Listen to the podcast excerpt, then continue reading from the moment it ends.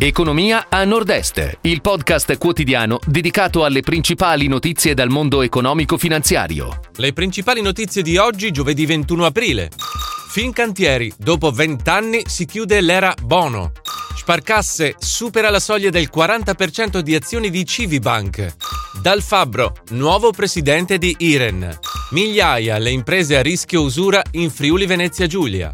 HNH Hospitality approva il bilancio 2021 in forte crescita. La Fondazione Cariparo lancia il progetto Bienvenido. Confesercenti Veneto, prezzi su del 23,2% per alloggi e alimenti.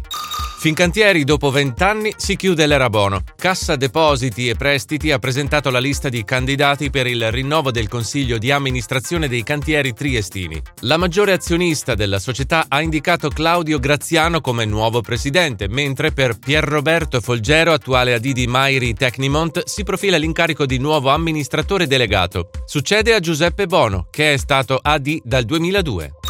Sparcasse supera la soglia del 40% di azioni Civibank. Dall'inizio del periodo di adesione all'OPA sono state portate in aggiunta azioni che rappresentano il 23-22% del capitale sociale di Civibank. Insieme al 17,09% delle azioni già detenute, Sparcasse supera pertanto il 40% e si avvicina all'obiettivo minimo del 45%. Lo rende noto l'istituto bancario Alto Atesino in merito all'OPA sulla friulana Civibank. Oltre 700 azionisti istituzionali e retail hanno finora aderito all'offerta sulle azioni. Entro il 6 maggio si conclude il periodo di offerta. Dal Fabbro nuovo presidente di Iren, la multiutility con attività in Piemonte ed Emilia-Romagna. Lo ha deciso il patto di sindacato riunitosi a Torino che ha confermato Gianni Vittorio Armani amministratore delegato e Morris Ferretti vicepresidente. La proposta dei nuovi vertici Iren sarà presentata all'Assemblea dei soci il 21 giugno.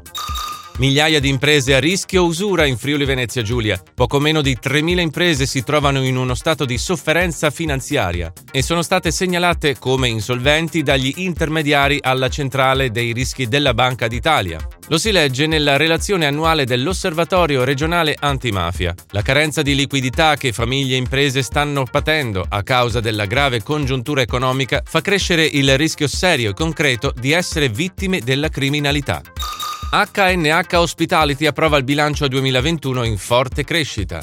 Il consiglio di amministrazione della società di Jesolo, tra i principali operatori indipendenti italiani nel settore dell'hotellerie a 4 e 5 stelle, ha approvato i risultati di bilancio per l'anno fiscale chiuso al 31 ottobre 2021. Il volume degli affari complessivo delle gestioni dirette è stato pari a 34,8 milioni di euro, in crescita del 62,3% sul 2020.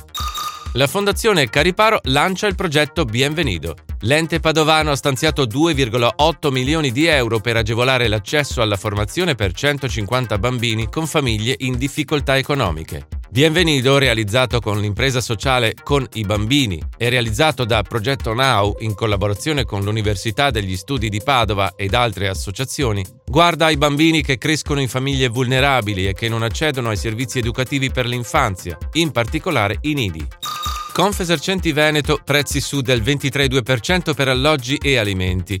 Secondo l'ultimo studio di settore, si è riscontrato un aumento medio dei prezzi di prodotti alimentari a doppia cifra, quelli che hanno subito maggiore aumento sono l'olio di semi del 73,6%, i prodotti ittici come branzino e orata del 41,1%, le vongole del 45,6%, la carne di suino del 31,9%. Si chiude così la puntata odierna di Economia a Nord-Est, il podcast quotidiano con le principali notizie dal mondo economico e finanziario.